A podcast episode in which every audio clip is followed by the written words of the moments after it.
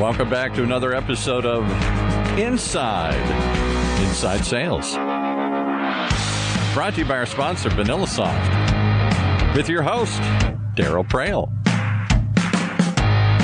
Join us as we interview industry experts in the dramatically growing field of inside sales and sales development. Tune in as Darryl brings you actionable strategies and tactics that can immediately increase your sales and success. So, you ready? Hey, Darryl. It's another episode, guys and gals. How are you? You know, just so we're clear on this, when I say it's another episode, uh, you do know it's the Inside Inside Sales Show you're listening to right now. I just want to make sure that the first clue was the rocking music, and then the you know the inner the voiceover for the announcer saying it's the Inside Inside Sales Show. You ever do that? You ever you ever like watch a show or listen to something and you stop and you go, "What is it I'm listening to again? I don't have any recollection." Or is it just me and I'm a I'm a moron? It's very possible. I'm sitting here as I record this, and, and I'm here in wonderful Canada, and we're getting dumped on. 25 centimeters of snow as we speak. Now, 25 centimeters for those who are of the imperial units, that's roughly 12 inches, one foot, give or take. It's, well, I guess it's not. It's probably more like, was that nine, eight, maybe more nine, nine inches. So there we go. I'm, my math is bad. But uh, you get the idea. It's, it's a lot. School buses are canceled. It's crazy. And and today I have four productions I'm recording. It's a production heavy day. It's a busy day. We all have busy days. But I needed to be in the studio because I wanted to come and talk to you guys. I had a conversation with one of my staffers the other day, and we were just talking about skills that you develop. This particular staffer is almost 24 years old. I won't name names. And they're hungry. They want to have a really kick ass career. At times in their task, they find themselves a little bored. Now, they don't work directly for me; they work for somebody else in their organization. I say that because it'll make sense when I talk about their their their laments, which is sometimes they're bored, sometimes they don't feel like they're being utilized to their full potential. They're seeking advice. And I was sharing with them about how, in the end, you can't look to your boss to be the individual who's going to take control of your career. Yes, they can influence your career. Yes, they can help you with your career, but you you are the one who has to own the career. And if you want to achieve a certain goal in life, then you need to hustle. You need to actually go for it. And there's lots of ways you can do this. You can do this respectfully. You can get people to work with you, your boss, or other stakeholders in your company whom you respect, who are talented. And it's all about the message. I was sharing with them about some of my personal stories when I was younger and some of the mistakes I made under the premise of don't make these mistakes. Don't make these mistakes. Because they were saying, well, you know, I've gone to my boss and I've said, hey, I can do this initiative. This would be really cool. This would help the team. And they said, yeah, that's interesting. And she was like, well, where do I go from here? And, and I, because she didn't say anything. My, my boss didn't say do it or don't do it. And I said, just do it. Just do it and show it to them. I said, what's the worst? I said, if you've got time, just do it. Take the initiative. And I said, Your boss may not understand truly what you're saying. They may be trying to humor you. They may be distracted with other things going on. You don't know what's going on in their life. It's not personal. It's not always about you. Just do it. Take the initiative. Show them. And then maybe when they see it, they go, Wow, I get it. A, you took the initiative.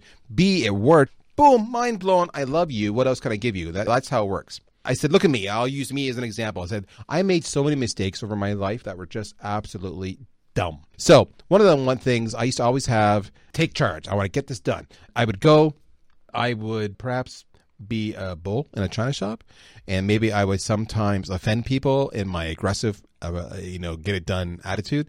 To me, I thought I was just making shit happen. Excuse the language. I was just getting it done. Everybody else is slacking. And my boss would say to me at the time, Darryl, you know, you can't do that. And I would say, I'm not doing it. Yes, you are. No, I'm not. Yes, you are. No, I'm not. God bless my boss because he was very patient with me. And we would finally come to this conclusion where I would say, fine. Uh, you think I'm being this kind of individual. I disagree with you. Next time it happens, call me out on it. Two weeks goes by, and all of a sudden we're in the middle of something, and my boss, in the middle, you know, everybody else in the room, there's no context, turns to me and he goes, There, right now. You're doing it right now. And all of a sudden I went, Oh my goodness. I get it. I get how this skill is not a skill and it's working against me. I get it. I need to change. I need to adapt. And by the way, that happened over and over again in my career. It still happens. It never happens no matter how old you get. You you get better, you handle it better, you get more receptive to being humble, shall we say, and growing from it. But there are skills that we're holding on to, guys and gals. You're holding on to them because you think they're working for you. And I would contend they're not. And you know what we've never talked about in this show? We've never talked about skills that are working against you. I thought, wow, we're always talking about stuff you should do. Let's talk about stuff you shouldn't do. Now, I was inspired to do this because I saw this blog just a couple weeks ago posted by Colleen Francis. Do you guys know Colleen? Colleen is going to be on the main stage at Outbound. All the good ones are. And she is a legend. Now, here's the funny part Colleen hails from where I live. I'm in Ottawa, she's in Ottawa. But you know what the difference is? She's smarter than I am because remember I mentioned that 25 centimeters of snow we're getting right now? She's hanging out down south in Florida at her little Florida getaway winter home while I suffer here. Colleen, welcome to the show. Hey, great to be here. Thanks so much for having me. And yes, I have escaped snow, but it is raining down here today. So yeah, Colleen tried to tell me this in, in the green room when before we went live that oh Darryl, but it's, it's it's raining down here and it's very not pleasant. And I'm like, uh huh, 25 centimeters of snow. There we go. All right, so. Colleen is president and founder of Engage Selling Solutions, guys. If you're at a desktop, go to engageselling.com right now. She has some great content there if you don't know her, other than this is the first time meeting her, there's a reason she's at Outbound. She's an award winning writer and consultant. She's a best selling author. She's a member of the Speaking Hall of Fame. She's recognized as one of the most foremost thought leaders on the future of selling by leading publications worldwide, including being named, of course, of course, a LinkedIn top voice for sales. So she kind of knows what she's talking about. That's the setup. Now, full disclosure, Colleen, when I read this, because it's a blog, folks, I, I actually know what she's probably going to cover today in advance. So when I read this, I'm like, okay, so you got five talking points here. Item number two, I've had multiple people on my show saying this is a real skill, but you're going to go forth here shortly and tell us that it's not a real skill. I did a recent podcast on item number three saying we should do that. You're going to say we probably shouldn't do that.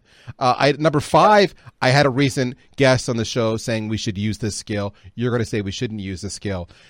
Guys and yeah. gals, do you see why I'm really excited about this one? This one, she's going to be Miss Contrarian today, and I'm loving it. So let me set the stage. What was the catalyst for writing a post around five unprofitable skills that are still floating around? Ah, I'm so glad you asked me that. I was working with a client of mine, and now they've been a long-time client. They're in the leasing, the finance world, and they have a really strong inside sales team. They always have. They were using video for their sales process far before really video existed. And they're excellent at what they do. And when I first started working with them, maybe 10 or so years ago, we noticed that they were doing things in a very traditional way and they were getting great results. You know, they were making 30 calls, let's say, and getting one sale. And their sales were big and they were talking to top executives. So fast forward a number of years, haven't worked with them in uh, five or six years. I come back in and do some work and the guys are burnt out. They're just tired. They're like, oh man, I'm working like longer hours than ever before, still hitting top performance. But I'm trying to figure out what's going on. And what we realize is they have continued to work on the skills that they did 10 years ago, but their ratios have gone from 30 to 1, I kid you not on this, to 268 to 1. and they weren't paying attention to the metrics. And so they were getting burned out because it was taking them four times, maybe even five times in some cases, the amount of work to get the same number of deals done. They were working at eight o'clock at night and nine o'clock at night just trying to get this done. But because they were still having success, they weren't paying attention to the skills and the decreasing profitability of each of those skills. That was the catalyst. And then we started poking around to see what other top performing organizations were doing and not doing anymore, and hence my list. Okay, so if you're listening to this right now and you can relate to the story Colleen just said, where it used to take me X amount of effort, now it's like now it's a factor of X, two, three, four, mm-hmm. five times as hard. You specifically should pay attention because what she's about to say may rock your world, despite conventional wisdom. Now, if it's okay with you, I want to go a little bit out of order here. I'm going to go with your second bullet first because this is, I think, is often the most somewhat controversial one, and we've had many, many people on here saying this is a skill you need to practice. And there's many social media influencers who make their whole living around advocating this. So the first thing we're talking about today is that she says one of those unprofitable skills is the belief, it's the application, is the premise that cold calling works. Okay, so there's a good chance that you may be tied to a stake and burned for hearsay. Uh, Colleen. Yes. I'm willing to take that chance. Your opening line in this blog on, as relates to this is this is flat out wrong. And I just love this the how brazen you are. So tell me, why does cold calling, in fact, clearly not work? Okay, so let's set the premise here for one second. I'm saying that the cold doesn't work. The calling still works. And people get their knickers in a knot all the time when I bring this up because they think I'm saying the telephone doesn't work. That's not true at all. But the telephone in isolation, when calling strangers who don't know you or your company, does not work. I'll give you, I mean, the stats, right? We used to have clients who would see anywhere from 2 to 10% success rate on cold calling. Those ratios are now one third of 1%. Sure, okay, you could bet your success on one third of 1% in terms of making a cold call to a sale. And I work in the B2B space, right? So my clients are generally large Fortune Global 2000 companies or manufacturing companies or technology companies, fast growing technology companies. It doesn't work. What works is finding ways to warm up that call. So it could be marketing programs. It still works to make a call if your marketing team has done outreach and you're calling inbound leads, uh, people who have you know raised their hand on your website or downloaded forms. What works is still building relationships through social media or through networking or through trade shows or through existing customers. What works is still some combination of email, online, networking, and making that call. But what doesn't work anymore is this cold calling approach that I used to use when I sold life insurance, where you, you know, open the phone book and just start calling people who don't know you. Uh, executives will not pick up the phone anymore. I love that nuance, right? So she's not saying cold calling doesn't work. That was good. That was good. She says cold doesn't work, but calling does. yeah. And I would agree with that. And, and we've actually talked about that. On all of our shows, we've actually said this in any healthy organization, there should be no such thing as cold calling anymore. They should all minimally be warm calling or you're wasting exactly. your time. Exactly. You know, yeah. I have a lot of clients who work in really traditional industries, and their cold calling is still physical cold calling, like go to an yep. industrial park or walk in the back of a lot. They grew up in the route salesperson yes. environment. They can't do that anymore because of security. It's not even just like a receptionist or a phone where you pick it up and they're saying no solicitation. There's security there in the US and they physically can't get on the property. So here we have a bunch of senior sales reps who are field sales reps. They're sort of at a loss, like, oh my gosh, what do I do? What, I, what do I do? And yeah. open the door, and now I can't get physically in the building. But the yeah. same is happening on um, the telephone one of the things you did talk about though, you said warm it up a little bit, right? And you used about all these yeah. different channels, whether it's networking or but one of the things you said was social.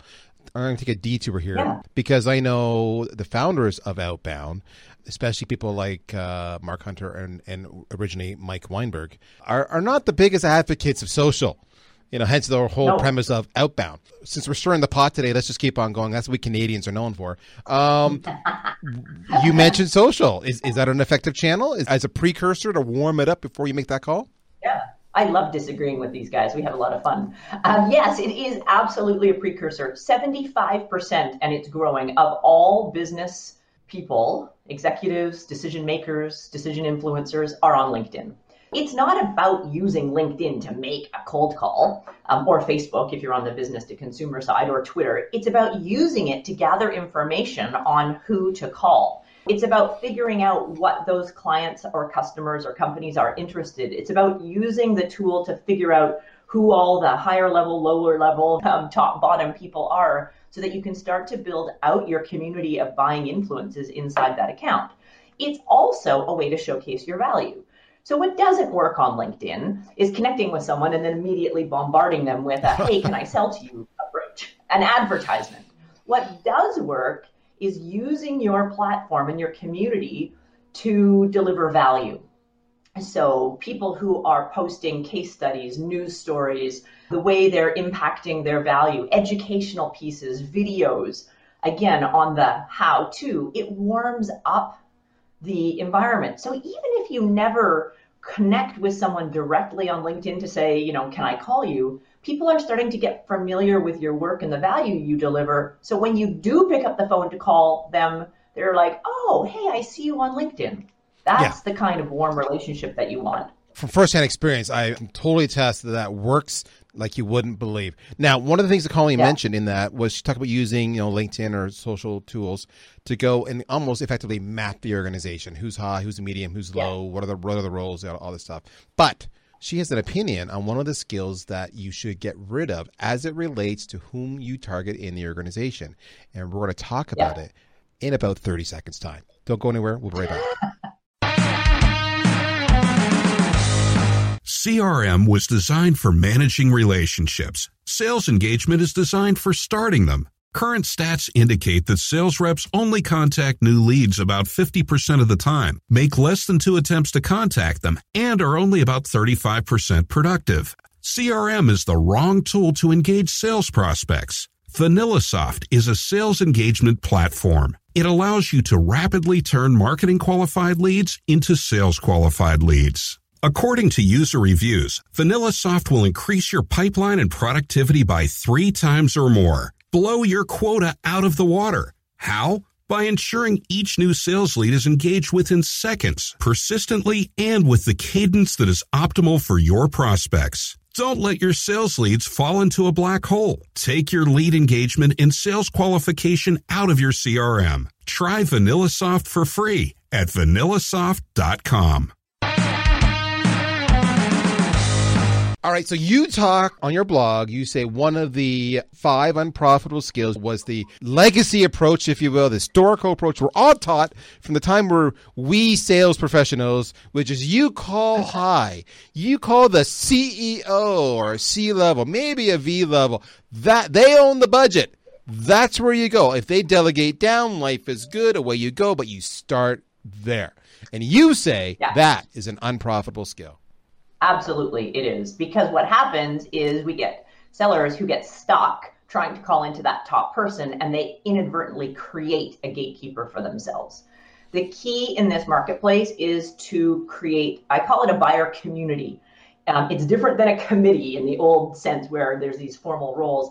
There's an entire community of people that your buyers are relying on for information. And we have to influence that buyer from the bottom, from the sides, from the top, all over.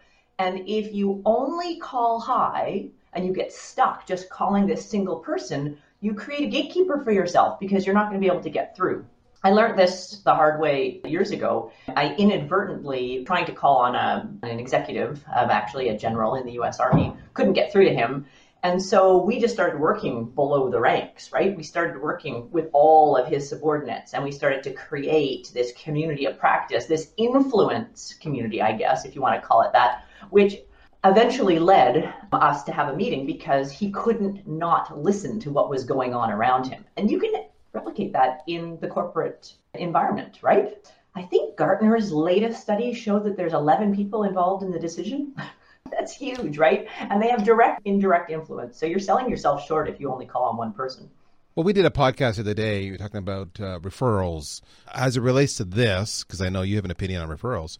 As it relates yeah. to this, they use the stat of you know every sale has a minimum a minimum of six, and it could be as high as 11, okay. 9, or eleven yeah. now. But either way, it's a lot. Their point was the tendency to really establish a bond with one person in that sale, and maybe we'll last that one person. Yeah. Their point was, but if there's six people or nine or 11 involved in the sale, you should be working all of those people because all of them Absolutely. have the ability to bring you more company. But you're right. Why would you just sell yeah. high? And even I know when we do our own marketing here to warm up the sales funnel, we actually target high and low because we don't know if it's going to be championed up or mandated down. So we want to make sure we've got a full 360. And I find too that the, the impetus to make a sale or, or buy a product inside organizations is coming from a variety of sources. Aligned with this is my belief that there is really no avatar for an ideal buyer anymore. we're seeing, for example, customers who would normally traditionally sell to like a VP of engineering or a VP of maintenance or a warehouse manager getting their in from customer service or sales because the sales and customer service teams are being overrun with complaints due to a problem in the warehouse. We're seeing that ideal buyer doesn't really exist anymore. And the best thing salespeople can do is to take, I think, what's kind of being called a bit of an account based approach, where they're really um, calling on multiple people and trying to influence multiple people in this community who are ultimately going to have influence or the decision power to buy from you. All right. One of the other top five skills you said are unprofitable was to ask everyone for referrals. On face value, why wouldn't I ask everyone for referrals? So why is asking because everyone for referrals a bad, bad, unprofitable skill? I'm sorry. So because the emphasis, I'm kind of you know giving it away. Go ahead. Here's the thing: you only want to ask people for referrals who are people that you want more of. They ask everyone for referrals, including their terrible, cheap, nasty, mean, high maintenance customers. And who do you think those people know? They know more nasty, cheap, high maintenance, pain in the butt customers. You only want to ask for referrals from people who you want more of in your pipeline. So I know that sounds funny, but no, no. Know. Let me explain the marketing corollary. Okay, we ask customers on a very regular basis, our customers, classic NPS on a scale of one to ten. How likely are you to, you know, recommend VanillaSoft? Guess what? Yeah. Those who give us a 9 or a 10, I ask them to go to Google or G2 to give me a review. Those who give me a 4 or a 3, I don't ask them. It's the same exact thing. Yeah. The classic ABC, always be closing. Classic skill. Yeah. But you say, nay, nay. You sh- that is a skill you need to ditch. I'm confused. Yeah. Talk to me.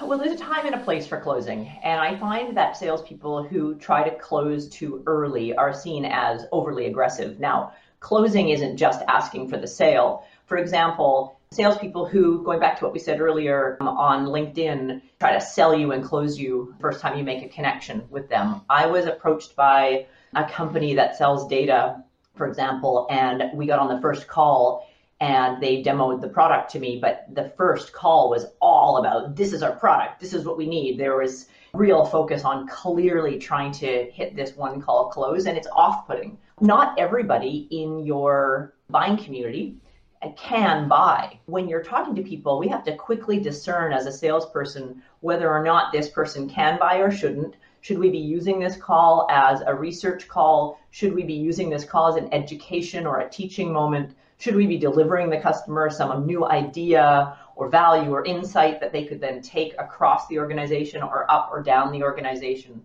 But trying to close on the first sale, especially in today's environment where people are really immune and turned off by that, will cause you to lose that business. And it will reduce your overall uh, closing ratio.